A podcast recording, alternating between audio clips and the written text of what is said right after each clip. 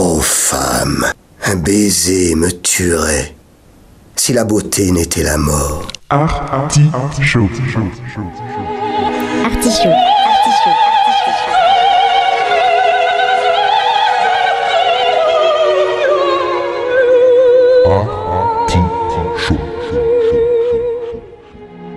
L'artichaut.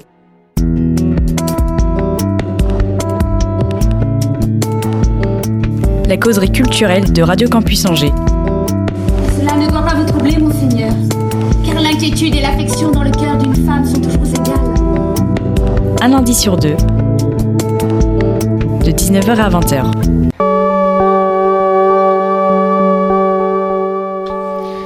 La culture outragée, la culture brisée, mais la culture libérée dans l'artichaut.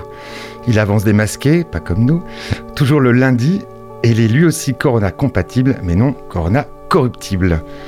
Au menu de ce 113e épisode, comme le temps passe, une causerie avec Ronan Pichavant. Vous êtes côté cour et côté jardin dans l'artichaut. Au moment de la diffusion de cette émission, il ne restera qu'une semaine avant les trois coups du soix- 71e oula, Festival d'Anjou. Un festival griffé pour la première fois de son directeur artistique Jean Robert Charrier, et non pas Jean Robert. Dans son ombre ou dans sa lumière, il y a l'inamovible et l'insubmersible Ronan Pichavant, directeur du Festival d'Anjou de son état. Bienvenue Ronan. Merci, bonjour Juan. Tu es un habitué, on en parlait euh, juste avant de l'émission, c'est ton quatrième passage dans Artichaut, donc Tout à fait. et je te remercie de ta fidélité. C'est un Euh, plaisir. donc c'est pas ton portrait parce que euh, on l'a déjà fait. Mhm. Voilà. Non, on va parler du, euh, du festival. Alors on va faire comme si les certains de nos auditeurs euh, euh, débarquent sur Angers et, euh, et sur le territoire et ne connaissent pas euh, du tout euh, cet événement, qui est un événement important euh, pour le théâtre en France. Euh, donc c'est 60, je disais 71e, ça aurait dû être le 72e, mais évidemment on va en reparler euh, vu les circonstances, il y a une année blanche. Euh, Parle-nous un peu de, son histoire ce festival. Alors, ce festival, pour donc les auditeurs qui ne connaîtraient pas éventuellement, c'est un festival donc de théâtre, en plein air, essentiellement. C'est l'ADN. Il est né comment? C'est un jour un préfet, dans les années 50, qui se disait, mais l'Anjou euh, a plein de belles choses à, à montrer. On n'est pas assez connu, on n'est pas assez reconnu, on n'est pas assez montré. Le département de Maine-et-Loire, pour d'un point de vue géographique, est enclavé au, tra- au travers de, je crois, 7 ou 8 départements limitrophes, euh, au niveau Pays de la Loire, et puis sur d'autres départements. Donc il est un peu au milieu de, de tout et de nulle part.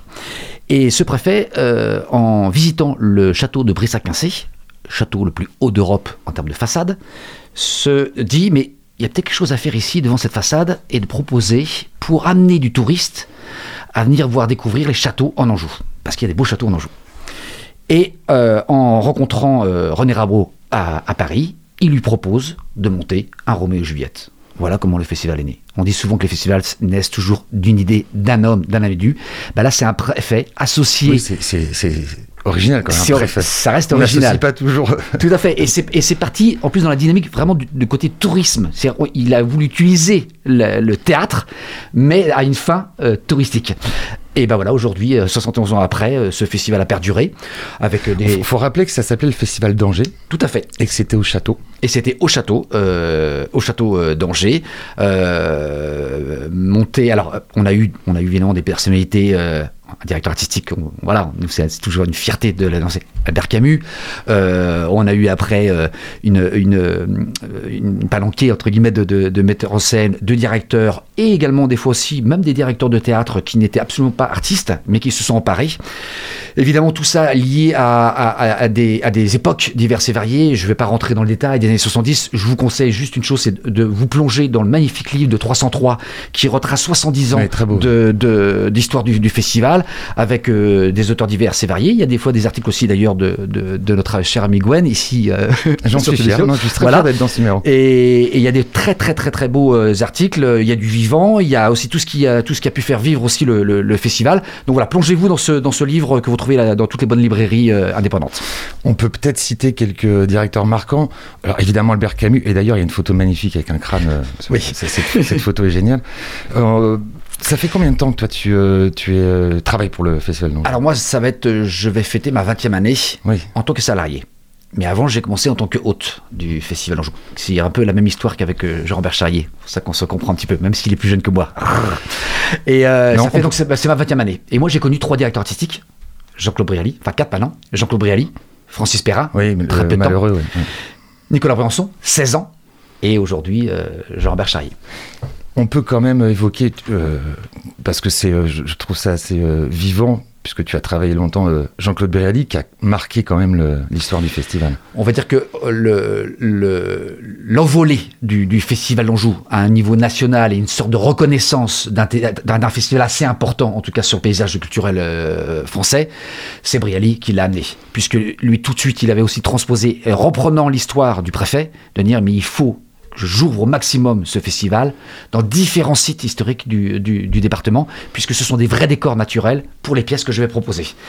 On est passé, alors ça reste évidemment sur du quantifiable en nombre de spectateurs, on est passé de 5, 6 000, 7 000 spectateurs à 15 000 dès les premières années de Jean-Claude Brialy, puisque voilà, il, il- avait aussi le savoir-faire, il avait son carnet d'adresses, évidemment, euh, la presse nationale au tout début était, était bien présente, euh, et puis on a, on a une chance, Jean-Claude Brialy, un épicurien, il avait son théâtre à, à Paris, le Bouffe- les Bouffes Parisiens, il habitait euh, sa maison de, son grand-père, où là, il a pris les premiers pas du théâtre euh, à Chambellet, il était également euh, un fin gastronome et adorant aussi le Savenière. Donc tout ça accumulé, c'était facile d'amener des artistes dits parisiens qui disaient oh, je vais jouer en province, je caricature volontairement. hein.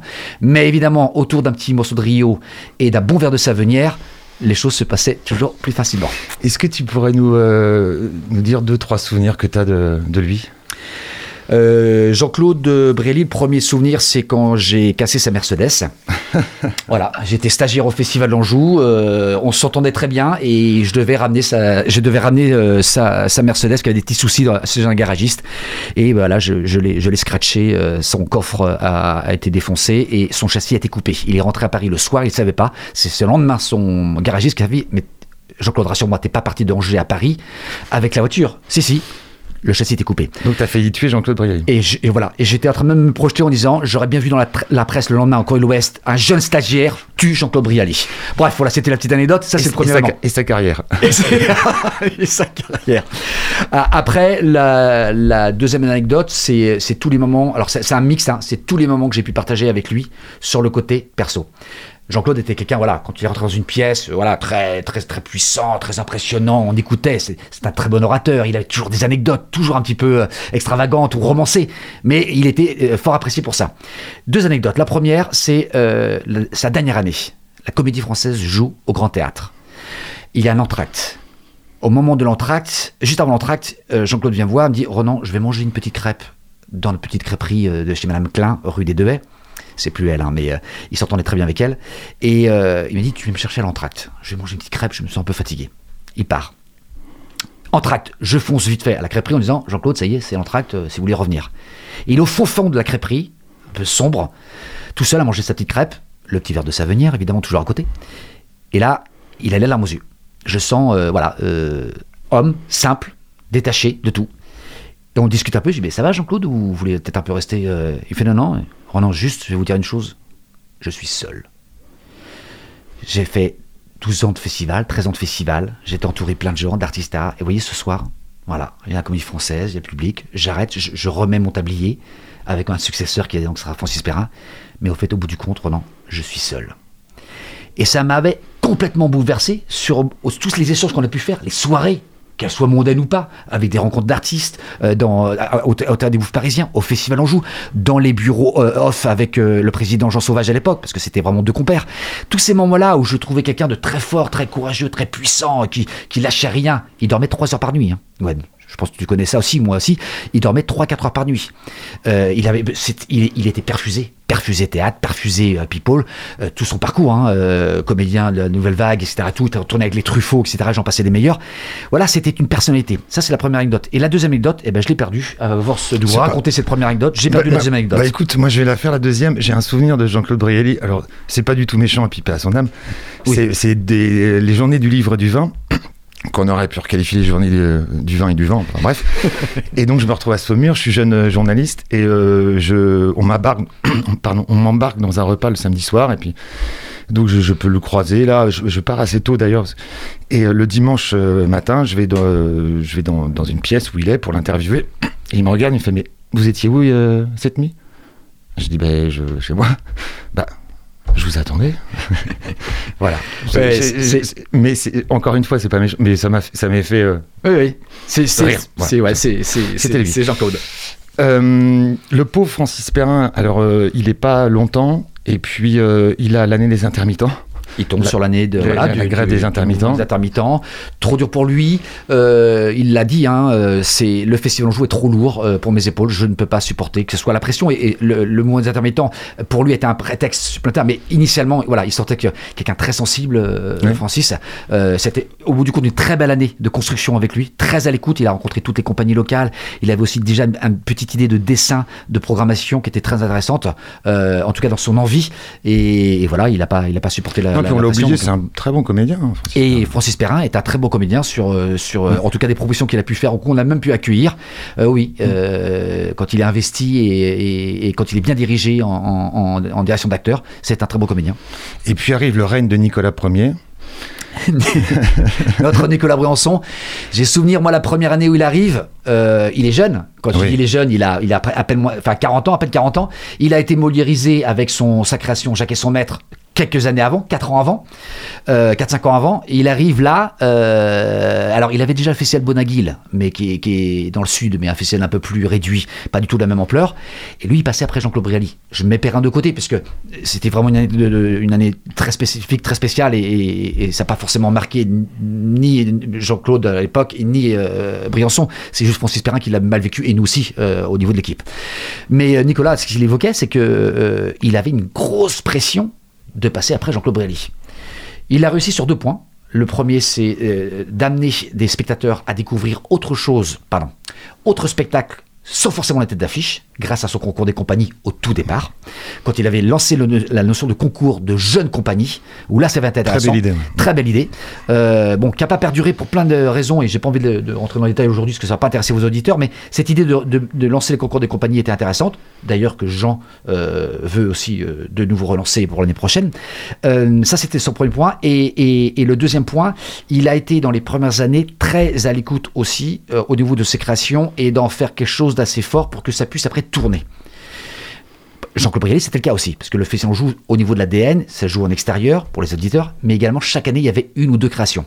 Je ne juge pas ici les créations des directeurs artistiques, mais par contre, l'implication d'une- création qui est montée et financée par le Festival Anjou, et qui puisse après retourner après dans d'autres festivals et à Paris, ça commençait aussi à donner une, cer- un cer- certaine ampleur à ce festival. Ah oui, on crée, et en plus, on tourne.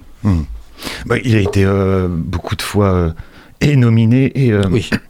et récompensé, son, Nicolas son- Briançon. son plus gros succès, c'est le succès de la fin du festival avec euh, sa création, Le Canard à l'Orange. Ouais. Puisque là, il a, il a vraiment. Et, et je, en toute sincérité, je crois que c'est la première fois où je lui ai vraiment dit euh, c'était la pièce qu'il te fallait en Mhm. tant que comédien.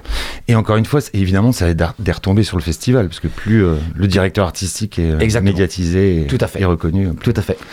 Est-ce que tu aurais euh, une ou deux anecdotes euh, qui puissent être dites à la radio avec euh, Nicolas Oula, anecdotes euh, qui peuvent être entendables. Euh, En fait, qui s'arrête à 20h, Ouais, 21h, 22h. quoi. non, il y en a, il y en a, il y en a, il y en a pas forcément beaucoup.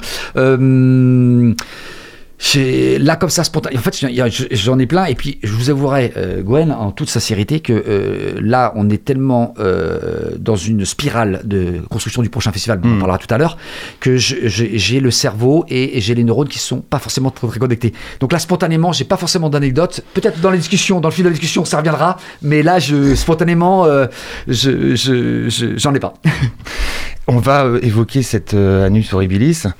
Euh, donc le festival et le pauvre euh, Jean euh, Robert Charrier qui arrive. alors qu'il y a une année de transition parce qu'il s'occupe justement du, du concours des compagnies. Tout à fait, en 2019. En 2019, il fait la programmation. Oui. La programmation on, on va dire, même Mhm. si c'est pas un off, mais on, c'est toujours Nicolas Briançon. Et donc, c'était une, une passation de pouvoir, une, une transition Ouais. en douceur. Et il arrive, et évidemment, en 2020, le, ce qui aurait dû être sa première édition en tant que directeur artistique de, de l'ensemble du festival est annulé pour les raisons qu'on connaît. Euh, comment vous vivez ça, vous, là, euh, toute l'équipe, toi, parce que tu es, quand même un pilier de, de ce festival. Jean, je suppose que pour lui, c'est assez. euh, surtout qu'il a des, il a, il Oui, a des il a théâtres son- à Paris et son son théâtre. théâtre, donc avec d'autres difficultés. Mm. Comment comment t'as vécu ça, toi, depuis, bah, depuis maintenant, on va dire, mars 2020 Oui, mars 2020. Enfin, on, an, on a annoncé officiellement euh, le 16 avril 2020 que euh, on annulait le, le- le festival pour les raisons qu'on connaissait. Il faut rappeler aux gens ce que c'est qu'un festival, c'est-à-dire qu'on ne crée pas un festival euh, l'avant-veille. On le fait pendant un an, c'est-à-dire dès, dès, la, C'est les trois dès, la, dès la fin du euh, Dès dès la le, fin de- voilà le, le, tombé de rideau euh, de l'édition précédente, on rattaque tout de suite sur le sur le prochain Donc on imagine tout le travail que ça a dû être aussi avant de, et évidemment le crève-cœur de- d'annuler, mais j'aimerais bien savoir comment, comment toi tu et ton équipe. Alors euh, que ça soit, alors je vais me mélanger avec l'équipe aussi parce que c'était vraiment euh, quelque chose qu'on a vécu en- ensemble collectivement, euh, même si après chacun aussi a des, a des affinités diverses et variées et puis des sensibilités différentes. Mais d'un point de vue collectif, qu'est-ce qui s'est passé? C'est la première fois que en notre corps de métier, où nous sommes nous juste des traits d'union, on est travailleurs de l'ombre. On amène un artiste ou un auteur à rencontrer des spectateurs et inversement. Et là on peut pas le faire. Donc on est perdu. Voilà, on est un peu dans un côté un peu néant, c'est-à-dire que qu'est-ce qu'on fait? Est-ce qu'on est, utile? Est-ce qu'on sert? Hmm, Vous comprenez le euh, message subliminal? Et voilà, mais on n'est ni artiste ni spectateur, vraiment dans une fonction. Donc c'est ça qui nous a un peu perturbé. Et puis au bout du compte, qu'est-ce qui se passait après? Bon, on ne peut pas maîtriser, enfin on n'a pas à stresser, on n'a pas à, culpabiliser ou à quoi que ce soit quand on chose qu'on ne maîtrise pas. Ça nous arrive pour tout le monde, sur les structures, les entreprises, etc. Ça arrive aussi pour notre festival. Voilà, eh ben on s'est projeté, on s'est dit ok, on remet tout à plat, on va peut-être aussi modifier certaines choses. On était aussi fortement déçus pour euh, Jean, qui avait, on avait vraiment travaillé sur la programmation. Jean, on, était sur un virage. hein. On passe l'air Nicolas Briançon, arrivé avec l'air Jean-Robert Charrier, un mix de théâtre public, théâtre privé, euh, non artiste. Un directeur artistique depuis euh, maintenant 25 ans, c'était des artistes qu'on avait. Là, c'est un, véritable directeur de théâtre qui veut amener une qualité de mise en scène, etc. Tout, c'est- sa patte. Et donc là, c'est un peu, un peu aussi perturbant. Et on était, j'étais vraiment foncièrement déçu euh, là pour lui pour dire, tu vas pas pouvoir proposer aux spectateurs ou même aux non-spectateurs ta, ta patte euh, artistique. Voilà, et puis après, avec, euh, avec du recul, bon, euh, ben, on va, on va, on va, on va rebondir. C'était, voilà, il y a quelque chose d'assez de, une sorte, de- un peu de néant, un peu, euh, on n'arrive pas à s'appuyer sur quelque chose, c'est, c'est, c'est pas palpable, c'est des, émotions, des sensations complètement différentes. On a essayé de motiver les équipes, et là, je, je reconnais que aussi, on s'est aussi battu euh, pour, euh, au niveau de nos collectivités, mais aussi de nos partenaires. Pas mal de mécènes ont gardé l'enveloppe en disant, on vous soutient, parce que l'année prochaine, On peut saluer ça quand même, parce que eux-mêmes aussi ont de- des on- difficultés. Exactement. donc, euh, Et là, il y a eu un vrai. C'est là où on voit aussi tout le travail de ce festival depuis 70 ans, où il y a aussi une, comme ça, une notion de fidélité au niveau des spectateurs et au niveau de ses mécènes et de ses partenaires, qui aujourd'hui sont vraiment très importants, puisque le, fonctionnement financier, c'est 50% de fonds propres, nos spectateurs et les mécènes et les entreprises. Et souvent, les mécènes d'entreprise, c'est toujours mis un peu de côté. Mais s'ils n'avaient pas été là cette année, eh bien, on n'aurait pas pu payer les techniciens, où il n'y a pas eu de festival. On n'aurait pas pu aussi dénommager certaines compagnies. Voilà, maintenant ça se, met bien en place. Et puis on n'aurait pas pu, euh, en tout cas moins bien réagir sur cette, ce cas de force majeure, comme on a appelé au tout départ. hein. Souvenez-vous, en mars c'était, il y a un cas de force majeure, on évoque une, donc une pandémie. Euh, et, donc de pouvoir s'adapter et de dire, bah, tous nos prestataires avec qui on avait signé toute la construction, ce que tu disais Gwen à juste titre, nous ça faisait huit mois qu'on était déjà en train de construire, de valider des devis en janvier, en février. Je prends juste un exemple, le gradin. Un gradin du PCMAC, 1450 places. On ne le commande pas, évidemment, comme tu dis, Gwen, euh, trois jours en festival. Donc il est signé avec euh, notre prestataire partenaire, Alcor. Voilà, Alcor a dit non, mais je déchire la facture. Je déchire le. De... Mais on est ensemble l'année prochaine. Toute cette alchimie qui est en sous-marin, que le, que le public ne voit pas, et tant mieux, mais c'est essentiel. Ça fait aussi toute la force de ce festival qui a aujourd'hui 71 ans, qui est passé aussi par plein de, plein de mésaventures liées au contexte sociétal. On parlait du mouvement de- des intermittents de 2003, je parle aussi de mai 68, Euh, on pourrait parler aussi d'autres événements où à chaque fois il a réussi à se trouver, à se placer euh, ou à passer euh, les- des étapes douloureuses. Et on évoquait lors de la présentation à la presse donc de, de ce 71e euh, festival le, le nombre de. euh, alors c'est Frédéric Couturier, on peut le saluer, il est passé, il est passé dans l'artichaut d'ailleurs. Et lui aussi, ça lui être un peu étrange d'arriver dans ce contexte-là. Il y, a, il y a plusieurs personnes comme ça euh, sur la culture en qui sont arrivées. euh, Dans ce contexte-là, Ouais, ouais, qui oui. sont nouveaux et on, on- on s'est dit c'est un renouvellement qui est hyper intéressant. Je pense à Thomas Joly, je pense Bien à. Noé Soulier, je pense à Frédéric Couturier, je pense à euh, Guillaume Lamas de- pour l'ONPL. Comme ça, de nouvelles têtes. alors évidemment avec des nouvelles idées, alors bonnes ou pas bonnes, on, on jugera plus tard. Tout à fait. Mais, euh, et puis voilà, ils arrivent, ils arrivent quand même dans un, dans un contexte assez particulier. Mais euh, combien de, de, de schémas pour, ce, pour cette édition? C'était assez euh, À vertigineux en fait. Vertigineux. À partir de, du mois de septembre, fin septembre, euh, avec Jean, c'est simple, on est arrivé à la à peu près à, à la, à 58 versions de scénarii sur le festival. Pourquoi? Parce qu'il n'y a pas que le côté artistique, il y a d'ailleurs la partie technique, il y a le côté financier, il y a le côté disponibilité des sites. Est-ce qu'on fait intérieur-extérieur Est-ce qu'on doit calculer par rapport à une jauge? Et nous, on avait un peu, du, un peu de nez quand même. On était pessimiste, mais un pessimiste, un optimiste qui a l'expérience. Et au bout d'un an, on s'est dit, ok, qu'est-ce qui va se passer? Si demain ça rouvre, parce qu'on sentait que ça allait, euh, allaient rouvrir. On ne sait pas trop à quelle époque, mais on savait que sur juin, juillet, août, ça allait rouvrir. Mais comment Euh, mais comment Voilà, c'est le comment. Et nous, on s'est dit, s'ils rouvrent, ils vont au moins maintenir, en, je parle en festival extérieur, ils vont au moins maintenir le 65% de jauge. Et on Ah, sait, vous le saviez, et on- ça euh, Ah oui. on ne savait pas. On, on a Ouais, l'expérience, comme tu dis, Ouais, l'expérience, on dit, ils, ils ouvriront 65%. Donc on a construit en deuxième partie avec Jean à partir de janvier. J'ai fait quelques allers-retours à Paris avec lui. On s'est, on s'est basé sur, ok, le montage financier, c'est avec 65% de, de- Parce qu'il faut expliquer aux gens qu'il y a un, sous un certain seuil, et c'est pour ça qu'on pense au gros festival, hein, c'est plus rentable du tout, et c'est même euh, risqué. De, C'est très risqué. Nous, euh, voilà, si on descendait au-dessous des 65%, à 35%, c'est- pour nous, 35% c'est impossible, Mm. que ce soit pour des salles ou pour des, ou des festivals en extérieur. 50%, vous avez intérêt à avoir des bonnes collectivités qui vous soutiennent derrière donc, du financement public. Nous, je, vous- je vous le rappelle tout à l'heure, Gwen, on est à 50% de fonds propres. Donc notre équilibre est très fragile, très très fragile. Et si on n'était pas à 65%, on, on annulait, on fermait. C'était en accord avec le conseil d'administration. Nous, le mi-mars, on a dit voilà, notre scénario, est-ce que vous vous appuyez dessus? Est-ce qu'on appuie sur le bouton? On a eu la validation du conseil d'administration.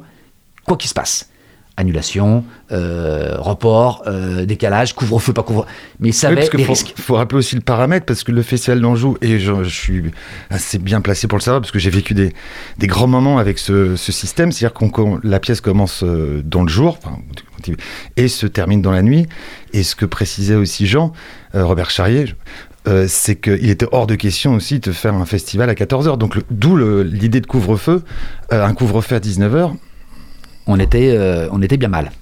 On était C'est bien tout mal. bête, mais les- non, mais tout bête, mais ça fait partie. Voilà, euh, tu, tu viens de le dire, Gwen. euh, on on s'est posé la question quand même avec Jean à un moment donné. Bon, est-ce que techniquement, on peut éventuellement ramener les spectacles en, en fin de en fin d'après-midi pour un couvre-feu 19h ou même 21h Oui, techniquement, oui. Artistiquement. C'est ça. et pour le spectateur. Parce qu'on se met toujours à la place du spectateur. Là, non, c'est, là, c'est plus cohérent. Là, on est au-delà même de l'ADN du festival. On ne se voyait pas, en tout cas, Jean ne se voyait pas proposer un spectacle de, de, de, de, Clément, euh, le metteur en scène du, du Goldoni, euh, avec ses 15 comédiens sur le plateau, tout ce travail de lumière euh, sur, sur du jour. Là, ça trahit vraiment le, le geste artistique. Complètement. Ça le dévoie même. Donc, Et ça le voit, tout à fait. Et donc, c'est, on va euh, évidemment euh, décliner cette très belle programmation. Euh, les, les- les auditeurs vont penser que je fais, euh, je fais un peu de, de comment, comment le dire, euh, sans de lèche. Enfin, je j'ai pas le mot là de, de, fais- tu- de flagornerie. Voilà, c'est ça. Un mot théâtral de flagornerie. Euh, alors, c'est pas les flagorneurs de Scapin, mais presque. Euh, mais non, je trouve ça assez. et c'est là que je me dis que Monsieur Robert Charrier a quand même un, un peu le un peu le bras long et puis euh, un bon carnet d'adresses. Oui. Pour une programmation faite euh, comme ça, euh, bah, dans, dans l'inconnu, euh, elle, elle se pose là quand même. Elle, elle se pose là, et, et je pense que c'est là aussi où on a appris aussi à connaître Jean, malgré le contexte covidien. C'est-à-dire que, ben, j'appelle ça même le système covidien. On a aussi eu le temps d'apprendre à se connaître avec Jean. À la différence de si euh, 2020 on avait lancé le festival, c'était très peu dans le temps où on aurait lancé un festival avec les exigences ou pas de, de Jean. Mais voilà, là on a eu pratiquement un an pour se sentir. Euh, voilà. Et on, on, d'ailleurs, on, en- on en sourit maintenant avec euh, Jean. C'est, tiens, il y a des moments où on n'est pas forcément d'accord. Et il me dit, tu vois, tu commences à me connaître. Tu sais très bien que ça, je vais pas accepter. Ou que ça, voilà. Donc, c'est, au moins, ce côté humain a été intéressant. On a pu vraiment se découvrir. Ça, c'est le premier point, euh, essentiel aussi pour une belle construction du, du festival et d'apporter ça aux, aux spectateurs. Et le deuxième point, c'est que Jean aussi a une sensibilité. Et là, c'est que j'ai découvert euh, auprès de ces artistes. Il a, c'est, pas du babysitting, mais c'est un véritable accompagnement. Il est vraiment au projet, au service de l'artiste, du metteur en scène, euh, ou de l'auteur et ou l'auteur parce que des fois il a aussi des metteurs c'est qui est et il a une vraie véritable écoute mais quand je dis véritable écoute c'est, une vraie sincérité Il est là vraiment à. Ok, c'est- pas le côté. euh, oh, le, tel artiste ou tel metteur en scène, euh, il, il chip- il chipote un peu, il est un peu exigeant, etc. Tout. Non, non, il a, il a, il a vraiment cette véritable écoute. Il n'entend pas, il l'écoute. Et sa construction et, ce et cette programmation qu'il nous propose là, qu'en extérieur, hein, parce que euh, voilà, on a aussi évincé l'idée de salle, puisque je te rappelle, Gwen, que logiquement, Jean devait arriver la première année avec ce magnifique cycle de Pomera Ah, oui, on va. On va on en revient pas là, on va en venir. Ok, donc je reviens sur, euh, sur la programmation. Euh, il a, on a joué qu'en enfin, il a proposé qu'en extérieur et comme tu dis, avec son carnet d'adresse, mais aussi avec la relation qu'il a avec certains artistes, parce que certains artistes au départ, non, non, mais gens dans le contexte, et puis je joue en extérieur, là. Bon, on est content, on fait revenir Fabrice Lucchini, il ramène deux grosses productions, dans le bon sens du terme, deux grosses compagnies, euh, le Goldoni et puis le, le Georges Landin de, euh, de, de- et enfin, et avec Mich- Michel Faux, enfin, mis en par Michel Faux. Euh, il, a, il, y a des, il y a des têtes d'affiches, et puis il y a toutes les petites pépites qui nous a ramené pour clôturer tout ça. Donc ça fait un panel assez éclectique. On retrouve une certaine, euh, on va dire, une proposition artistique qu'on avait l'habitude de voir sur le festival depuis une vingtaine d'années, mais il y a aussi quand même cette ouverture, voilà, euh, assez, assez, assez grande sur les propositions artistiques. J'espère que maintenant que le public va se l'approprier et se dire, on y va, on tente. Et euh, une petite dernière question avant que tu nous présentes ton choix musical. Quelle euh, marge tu as toi avec lui? Est-ce qu'à un moment donné tu peux aussi avoir un regard euh, artistique avec lui? Ou euh, c'est vraiment son précaré? Non, alors ça, pareil, on a appris aussi à se connaître avec Jean, c'est un précaré. Il était, de l'autre côté aussi, il était très à l'écoute. Et particulièrement des, euh, des gens qui, qui, ont, qui ont accompagné le festival. Comme je disais tout à l'heure, Gwen, nous on est perfusés. Je suis perfusé festival. Anne-Françoise Floch, que tu connais très bien, qui est la aujourd'hui la, citer, oui, oui. la directrice des relations extérieures, est perfusée. Et, et Jean a aussi a, a- a appris aussi à écouter. C'est la première fois qu'il prend un festival. C'est la première fois qu'il prend un festival en extérieur. C'est la première fois aussi qu'il comprend que c'est un festival qui, qui n'a que 50% de fonds propres. Nous ne sommes pas un, un centre euh, dramatique, euh, hein, nous ne sommes pas une scène nationale, nous n'avons pas 80-90% de, de, de subventions. Donc c'est un équilibre très très très fragile, très subtil. Et ça, on a eu le temps aussi avec Jean d'échanger et de comprendre. Après, encore une fois, il est très à l'écoute. Et sur certains choix qu'il a pu faire ou tenter, c'était euh, vraiment en termes de conseils, dire, ah, Jean, peut-être que là, hmm, attends, c'est peut-être un peu trop tôt, ou tiens, bah écoute, là, on, galère un peu sur tel ou tel site. Voilà, je prends l'exemple de Richard Bouranger, euh, c'est pas pour me mettre des fleurs, mais c'est quelque chose que je lui ai glissé en disant, euh, je pense que Richard Bouranger, dans la proposition que tu fais artistiquement, je trouve que ça se tient, et je pense que c'est intéressant d'accueillir Richard Bouranger sur cette édition-là, après tout ce qu'on a vécu aussi. Mais Lui aussi va apprendre le territoire, les gens qui le composent. Et... c'est un petit clin d'œil, il saura pourquoi je dis ça. Euh, ton choix musical, alors, dis-nous. Eh bien, mon choix euh, musical, c'est euh, Bon Entendeur euh, avec Alba, et, parce qu'il est, euh, il est accompagné euh, au piano par Sofiane Pamar. Ça se joue dans un théâtre avec une danseuse. C'est très musical, enfin, c'est que musical. Je vous conseille aussi aux auditeurs d'aller voir le, le clip, Mais qui est magnifique. Il s'appelle comment en vrai? Euh, euh, qui, euh, qui- Bon entendeur. Ah, Bon Entendeur, c'est un, c'est un collectif, ils sont deux. Ils mixent, ils travaillent sur différents sons qu'ils les créent et ils prennent des voix, d'Edouard Baird, de. D'accord. Voilà, Ils, c'est- ils sont d'où, non? Tu sais Alors, je, là, par contre, je. Non, non, je- ils, mais ils sont pas de. ils non, non, c'est pas, de, c'est D'accord. pas, des, c'est pas des engins.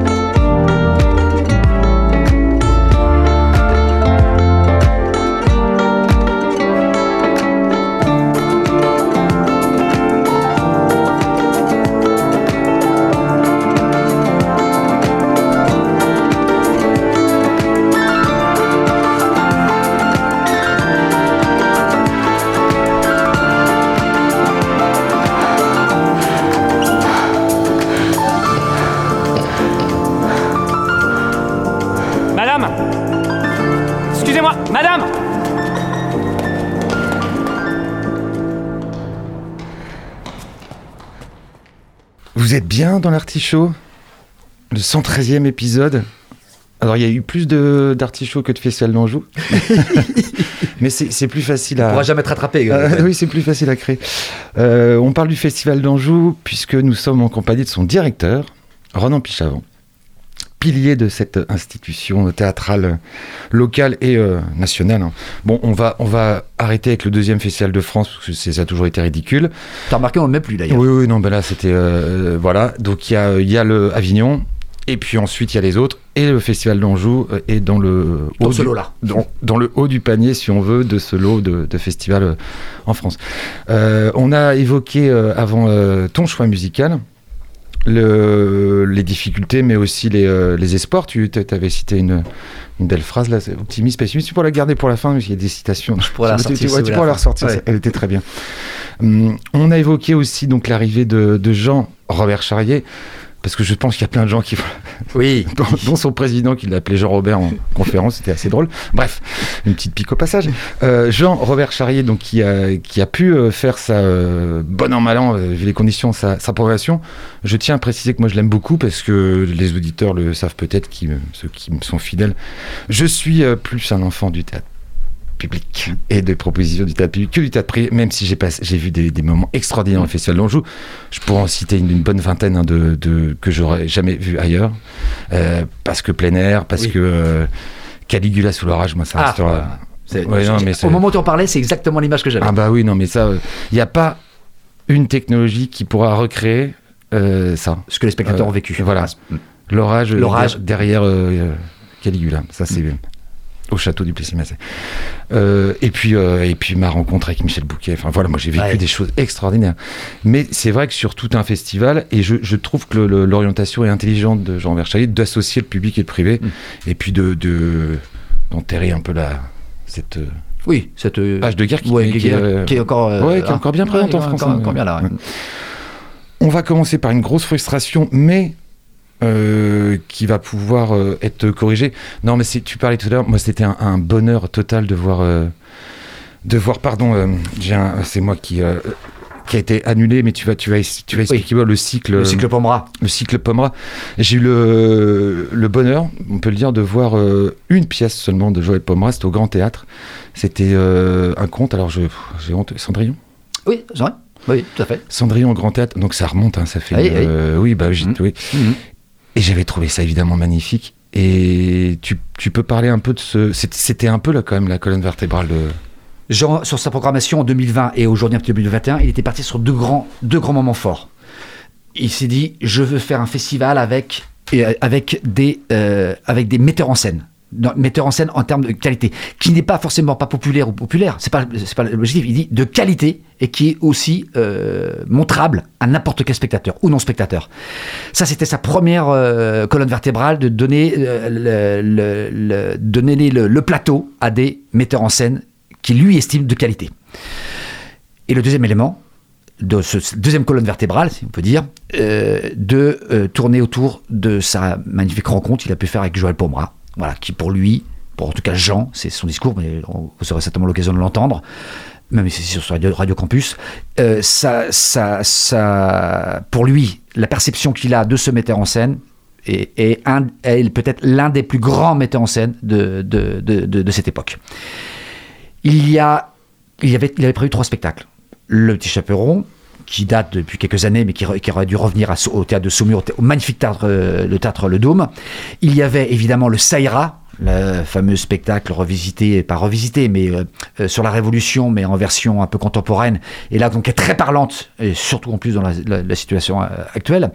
Et donc le Saïra, quatre soirées, qui devaient être prévues initialement à Cholet, ensuite repliées au théâtre Le Quai, et on avait le Conte et légende, la nouvelle création de Joël Pomera, qui était donc une création du Festival Anjou, c'est-à-dire qu'on a soutenu avant même qu'elle soit euh, montée, euh, voilà, et ça c'est évidemment tout le lien et travail que Jean a avec la compagnie euh, de, de, de et, de sa relation qu'il a avec Joël Pomera. Voilà, bon bah, on l'a mis cette année en stand-by, on a pris la décision en amont, avant même les, les directives gouvernementales, on a annulé les salles. Là par contre on sentait bien. On s'est pas trompé, hein, 35%. Oui, parce que en- encore une fois, on rappelle que c'est un coût, c'est des, des spectacles aussi qui euh, et qui doivent faire le plein et qui auraient fait le plein. De toute façon, j'en suis sûr. Oui. Et donc, on ne pouvait, on pouvait pas vous permettre de. Et alors, euh, la question qui n'était pas inintéressante d'ailleurs du plein air a été euh, posée, mais euh, trop compliqué aussi.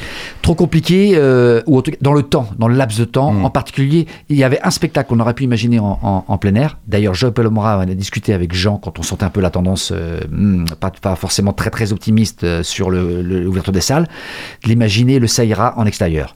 Parce que c'est une véritable aventure, le, le- le spectacle. Et, et techniquement, il, il aurait fallu trouver un lieu sur Angers ou autour d'Angers, totalement vide, réinstaller un gradin de 2000 places. Enfin, vous voyez les contraintes. Un, financière. Deux, le peu de temps qu'on avait, trop risqué.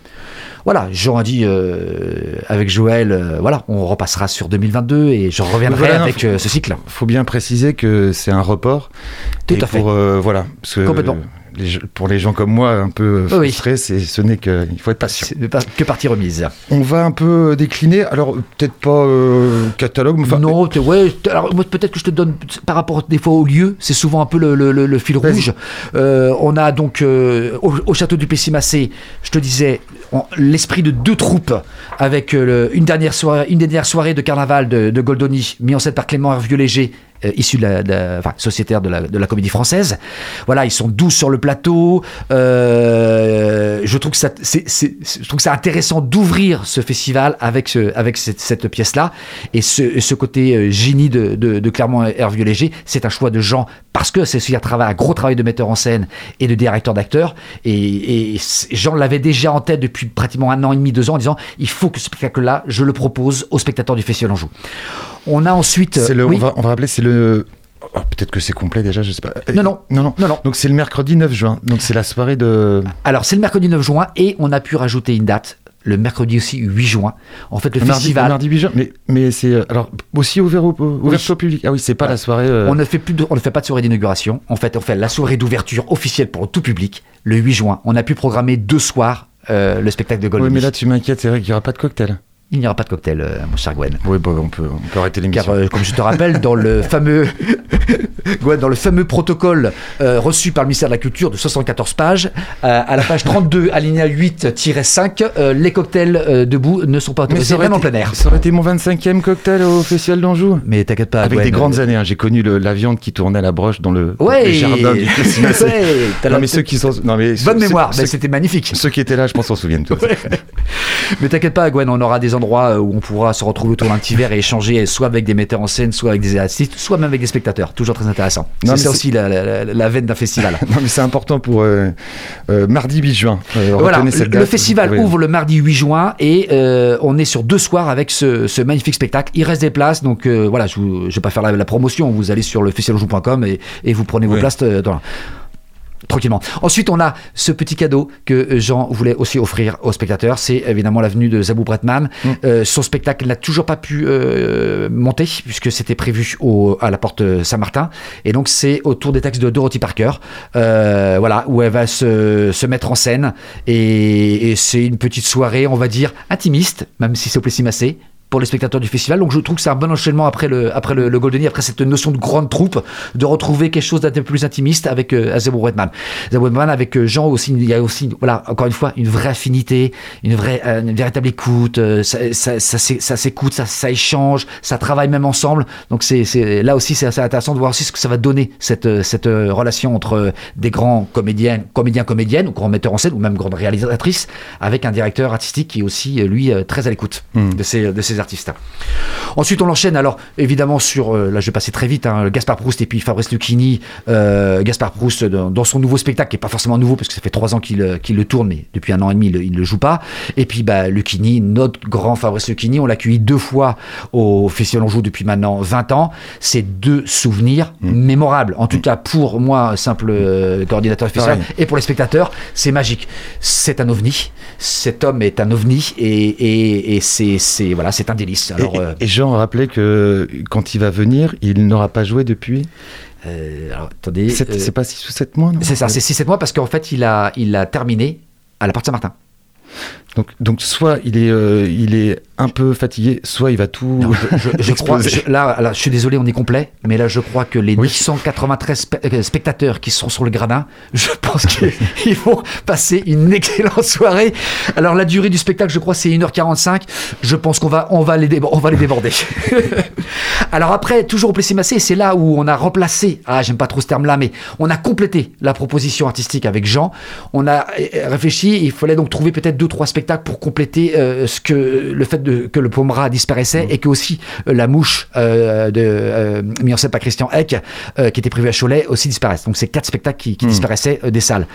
Et il a eu cette petite idée en disant, il a beaucoup travaillé, beaucoup rencontré aussi, que ce soit du Jane Birkin, euh, Elena Noguera et surtout Agnès Jaoui. Il est très proche aussi, très très proche d'Agnès Jaoui et, et, et puis de Bakri, mais voilà, très proche de, de, de, de toutes ces personnalités-là. Et il s'est dit, tiens, je vais peut-être faire un petit une sorte de melting pot un peu version, pas melting pot, n'importe quoi, je, mauvais terme, Euh, trouver un petit, un petit condensé de, de trois ambiances musicales. Jane Birkin vient avec son concert, j'adore le titre, Oh pardon, tu dormais. Et, alors, mis en scène, composé, suivi par Étienne Dao. C'est Étienne Dao qui a poussé Jane Birkin en disant Mais tes textes, ils sont magnifiques, mais il faut les, il faut les mettre en scène. Oh non, non, non, j'ose pas. Et c'est Étienne Dao qui a poussé Jen en disant Mais si, si, allez, on le, on le fait. Voilà. Donc c'est. euh, Est-ce qu'on peut s'imaginer une petite, petite présence surprise? euh, et on peut s'imaginer une petite euh, surprise. Euh, ensuite, on a, donc je vous dis, euh, alors là, il reste aussi des places. Hein, au Pardon, tu dormais euh, au, au, au Plessis-Massé, et ça, c'est le, le lundi euh, 14 juin. Il y a Elena euh, Noguera qui vient avec son spectacle qui s'appelle euh, La Reine de la Piste. Euh, pareil au Plessis-Massé, euh, où là, bah, c'est c'est l'artiste qui se met à nu et qui raconte 50 ans de sa vie. Voilà. Alors, elle est accompagnée d'un musicien. Euh, le titre euh, est, un, résumé de ce que les spectateurs vont pouvoir voir. Pareil, il reste des places. Euh, je vous incite à aller voir ce, on va dire ce petit bijou. C'est pas forcément, au-delà du petit bijou, c'est en fait c'est ce parcours d'une artiste connue ou pas connue, ou euh, les gens qui l'ont peut-être suivi sur euh, soit le cinéma ou aussi euh, quelquefois au théâtre. Mais elle se met à nu. Elle raconte ses 50 ans de, vie d'artiste, ses déboires, ses moments de doute, voilà. Et c'est- bien retranscrit d'un point de vue scénographique. Très bien. Euh, et puis alors je termine avec le Plessis-Massé avec euh, évidemment euh, Agnès Jaoui où dans le titre pareil tout est dit dans mon salon eh bien vous chers specta- spectateurs il reste aussi des places vous vous installerez tranquillement dans le gradin du festival d'Anjou au château Plessis-Massé et vous allez être emporté par quelque chose d'enivrant, de festif, avec des chanteurs et chanteuses lyriques, et des et- un répertoire musical très varié. Agnès Jaoui, en fait, vous invite chez elle, comme s'il y avait une petite soirée bœuf, avec quelques musiciens, quelques chanteurs, et vous passez une soirée avec elle. Donc là, une véritable communion. Euh, Jean, comme le, le- disait fortement, bah, quand vous sortez de ce spectacle-là dans mon salon, vous êtes debout et vous avez le mouvement, euh, le corps, enfin, vous, avez, vous, avez, vous êtes dans le mouvement parce qu'elle vous entraîne et vous donne une énergie, une pêche. Et je pense que ce temps-là, c'est pas mal. Et on termine avec le Plessis-Massé avec deux petits bijoux. Et c'est là où je voulais vraiment appuyer. Le Georges Dandin, je voulais en parler avec Michel Faux, c'est la clôture du festival, 1er de juillet. Il reste des places. Allez voir, allez voir cette notion là vraiment de troupe et de puissance avec euh, un orchestre et tout le travail de Michel Faux. Euh, cette folie qu'il a, euh, ce, Michel Faux, c'est un personnage aussi. Donc venez découvrir ce spectacle. Mais la petite pépite aussi, c'est des fleurs pour Algernon avec Galbois. Euh, voilà. Et euh, la- Gadebois, qui est un très très grand euh, très très très très grand acteur. Pour la petite histoire, je crois que ce jour, le, il joue le mardi 16 juin, hein, Gwen, hein, c'est bien ça? Oui. Oui. Euh, non, c'est un mercredi, pardon. Pardon, c'est mercredi? Alors, il, il joue un mercredi. Mercredi 16 juin. Il joue le mercredi 16 juin, jour de la sortie du film où il joue avec Jean Dujardin, président. Voilà, c'était juste le petit euh, aparté euh, cinéma, théâtre. Il sera donc sur plateau du Plessis-Massé, sur le spectacle des Fleurs pour Algernon, où c'est juste. Bon, on est complet sur le premier soir. On a ouvert exceptionnellement une deuxième proposition. Donc n'hésitez pas à venir le jeudi 17 juin euh, au château de Plessis-Massé, puisqu'on a ouvert une deuxième rotation au public. Venez découvrir cette pépite. Au-delà du texte, la performance de, de, ce, de ce comédien, vous, vous en serez subjugué. Et euh, Jean euh, euh, Reperché euh, disait que il, il- ce Grégory Gadebois voulait jouer ce rôle toute sa vie. en fait. Oui, C'est complètement, Ouais. c'est exactement ça. ah ouais. Ah, il, a, il, a, il a imprégné et c'est quelque chose qui. il a toujours un plaisir à, à- à- à rentrer dans ce personnage-là. Euh, Algernon qui est la souris et. et ah, je, voilà, je ne dis pas plus, euh, venez découvrir. Venez découvrir. notre invité est ému. On va évoquer aussi une, une autre grande figure du théâtre euh, français, peut-être Une autre grande figure du théâtre. Alors oui, évidemment, euh, alors ça, évidemment, c'est. Alors vous avez pu le voir sur les visuels du festival de cette Oui. année. C'est pour Jean un peu la muse. euh, voilà, c'est sa muse. C'est pour lui euh, une des plus grandes comédiennes euh, que le théâtre français et le cinéma français a connu. Et donc vous avez bien reconnu Catherine Higel, qui devait être dans une masterclass. Et c'était aussi le la troisième grosse, le gros travail de, de Jean aussi, de, de s'impliquer dans ce, dans ce, ce festival où il avait proposé une masterclass avec les élèves du conservatoire. Mis, euh, enfin, la masterclass portée par Catherine Higel pendant plus de dix jours avec des élèves et re- avec une remise de travail devant le public dans le couloir de Toussaint le samedi soir. Voilà, c'est annulé pour les différentes raisons. Catherine Higel est à des tournages, tout est décalé. Allez, c'est pas grave, on se dit l'année prochaine, on reviendra avec une, une- une aussi belle masterclass. Mais alors, elle vient, et c'est là aussi Jean est très fort. Il a titillé Catherine Higel en disant tu voudrais pas euh, ce que tu avais travaillé un petit peu au départ sur les textes de Lagarce, euh, les règles de survivre euh, en société moderne Et Catherine Hegel dit Ah, hum, tu m'énerves. et elle dit Ok. Donc là, elle est en pleine. En plein travail, euh, ils sont en plein travail avec, euh, avec le metteur en scène et puis, et puis, et puis Jean, parce qu'il l'accompagne. Et donc, elle sera là au cloître, euh, au cloître Toussaint. Été un très bon, euh, un très bon fil rouge, en tout cas un très bon parallèle, Gwen, de, de sur Catherine Hegel, parce que c'est aussi toute cette semaine-là au cloître Toussaint. Donc, du lundi 14 juin au vendredi 18 juin, je crois. On a donc cinq petits spectacles, enfin n'importe quoi, pas petits, cinq spectacles qui sont vraiment adaptés au lieu. Le cloître Toussaint est un peu plus petit, est enclavé, et on a un gradin de 850 Magnifique places. Et un magnifique, euh, un oui. magnifique site. Et euh, Jean, eh bien là aussi, s'est approprié le lieu. Et il nous a proposé cinq spectacles. Donc, je vous ai parlé des, règles de, euh, du savoir-vivre en monade de, de Lagarce, euh, lu et interprété par Catherine Hegel. Et vous avez After the End. Alors, After the End, c'est euh, Antonin Chalon, qui est le metteur en scène. Ce- cette pièce-là, alors Antonin Chalon, au-delà même qu'il soit le fils de Zabou Bretman, vous voyez le fil rouge à chaque fois, hein, euh, c'est qu'il a, il a monté cette, cette pièce de, d'un auteur que vous, je pense, avez entendu parler, Dennis Kelly. Euh, j'ai du mal à prononcer Offlands, Offlands, euh, un des, une des pièces de, de Dennis Kelly. Je sais pas si tu vois, bref, je, je l'ai plus comme ça en tête, je, le- prononce toujours très mal. C'est l'histoire de deux jeunes qui se retrouvent dans un, euh, dans un abri, puisque on ne sait pas ce qui s'est passé, a une attaque terroriste, une, une truc nucléaire et tout. Ils se retrouvent donc, voilà, dans un bunker et ils vont s'apprendre à se connaître avec toute la difficulté, puisque euh, sont-ils les seuls survivants Euh, Vont-ils vivre? Est-ce qu'il est important de vivre? Après quoi? Contre qui? Ou pourquoi? Ou pour qui? Voilà, il y a tout euh, ce, duo. Magnifique spectacle. Ce spectacle est joué généralement dans un conteneur en extérieur. Hélas, les raisons techniques, nous, nous- on ne pouvait pas amener le conteneur dans le... Mais il est adaptable aussi dans cette version Cloître Toussaint et je pense qu'il il prendra toute sa place dans ce, dans ce petit écrin de, de- du Cloître Toussaint. On a Stallone. Alors là, Stallone, mais là, vraiment... Pas le vrai. Hein. Non, non, pas vrai, pas vrai. Mais le Non, Stallone... parce que là, avec- c'est vraiment le grand écart hein, pour Jean-Robert Charrier. Entre, entre Catherine Hegel et Sylvester Stallone, celui-là. euh, Non, c'est clair. Non, le, le Stallone de, de, de Fabien, euh, Fabien Georgia aussi pareil. Là, c'est euh, c'est le travail aussi de, de Jean sur le travail de mise en scène. Mais on a surtout la, la fabuleuse, l'exceptionnelle Clotilde M. Moi, c'est ma, c'est ma, c'est un Très cœur aussi très, belle, très belle. Et puis quelle présence scénique et tout. Et elle joue le rôle en fait d'une personne qui s'est, euh, qui s'est euh, toujours identifiée à Rocky. Voilà, et elle raconte cette histoire-là euh, avec cette identification de personnage Rocky. Donc c'est un peu lunaire, c'est un peu surnaturel, c'est un peu décalé, mais euh, quelle performance encore de cet artiste. Et puis on citer un fidèle que, j'ai eu le bonheur moi de voir euh, deux fois et au même endroit. C'est Monsieur Édouard Baird qui m'avait fait vraiment beaucoup rire euh, et c'était aux arènes aussi euh, de Douai. Il revient avec euh, donc les 18 et 19 juin, toujours à Douai, en Anjou, avec les élucubrations d'un homme soudain frappé par la grâce. Et on a toujours plaisir à voir Édouard Baird. Alors j'ai pu le j'ai pu le voir quand euh, les théâtres étaient encore ouverts parce qu'il a commencé enfin, il a pu le jouer au tout départ au théâtre Saint-Antoine pardon de, de- à, à Paris. Et bah, Édouard Baird dans toute sa force Édouard Baird il est venu la première année au Festival Anjou dans sa première pièce de théâtre La véritable vie de Luigi Presotti où il avait pris un condensé de plusieurs spectacles de plusieurs morceaux de spectacles d'art de la rue et il avait écrit une histoire par rapport à ça. Édouard Baird comment dire, généreux, euh, authentique, euh, un génie, de l'improvisation, euh, sincère, euh, posé, réfléchi, fou. Quel plaisir, mais quel plaisir de l'accueillir. Alors désolé, on est complet sur, sur, sur ce spectacle-là, sur la deux représentations Non, à, c'est- à c'est l'artichaut qui est désolé parce qu'il fait envie, puis après il, c'est un- il tape sur les doigts.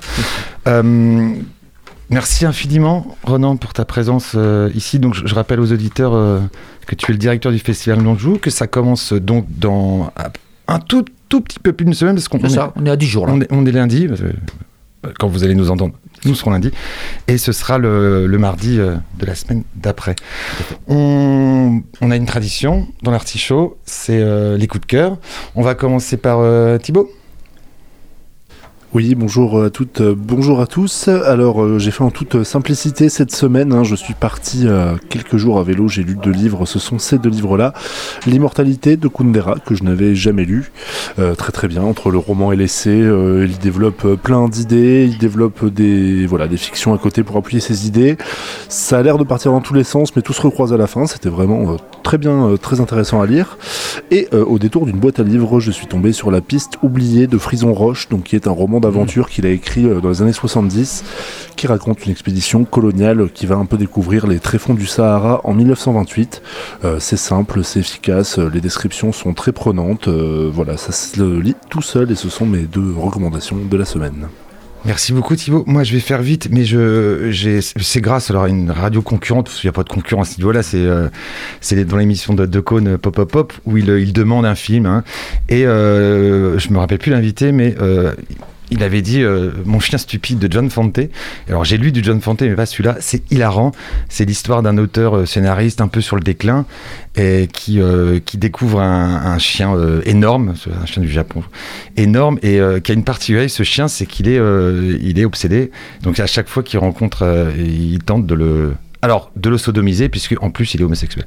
Mais c'est un roman hilarant. John Fante, mon chien stupide. Et on va terminer euh, par le choix de notre invité Ronan Pichavant. Eh bien, moi, exceptionnellement, je vais vous citer deux, mais très rapide. Le premier, c'est Richard Boranger, puisqu'il est dans la programmation avec Traîne pas trop sous la pluie. Oui. Voilà. Euh, euh, oui, Traîne pas trop sous la pluie, excusez-moi. Euh, Plongez-vous dans, cette, dans ce magnifique roman, histoire, anecdote de, de- de Richard Boranger. Et le deuxième, c'est l'échange qu'il y a eu entre Jacques Gamblin et Thomas Coville. Thomas Coville est un skipper qui a tenté de faire plusieurs fois le tour du monde et battre le, le record du, du monde. Pourquoi d'ailleurs Lui-même se pose la question. Et c'est une correspondance entre Jacques Gamblin et Thomas Coville. Ça s'appelle- Je parle à un homme qui ne tient pas en place. Peut-être un peu comme Gwen ou peut-être un peu comme moi. Peut-être qu'on peut s'identifier. Et c'est juste la correspondance magnifique entre un homme sur la terre et un homme sur la mer. Je l'ai vu au théâtre, au quai, Ah. puisque c'est, ça C'était- lieu à un spectacle.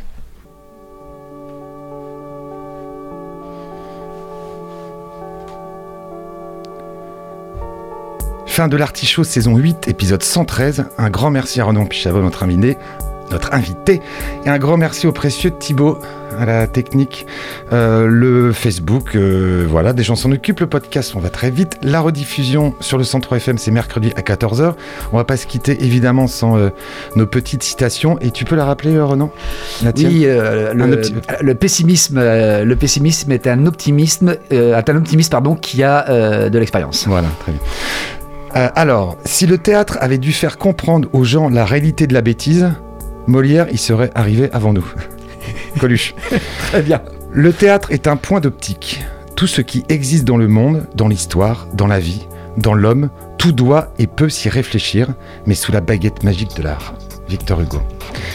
Le peu de morale que je sais, je l'ai appris sur les terrains de football et les scènes de théâtre, qui resteront mes vraies universités. Monsieur Albert Camus. Pour faire du théâtre, il faut avoir l'enthousiasme du mensonge. Antonin Artaud, magnifique. Et une petite dernière. La mort est un monstre qui chasse du grand théâtre un spectateur attentif avant qu'une pièce qui l'intéresse infiniment finisse. Casanova.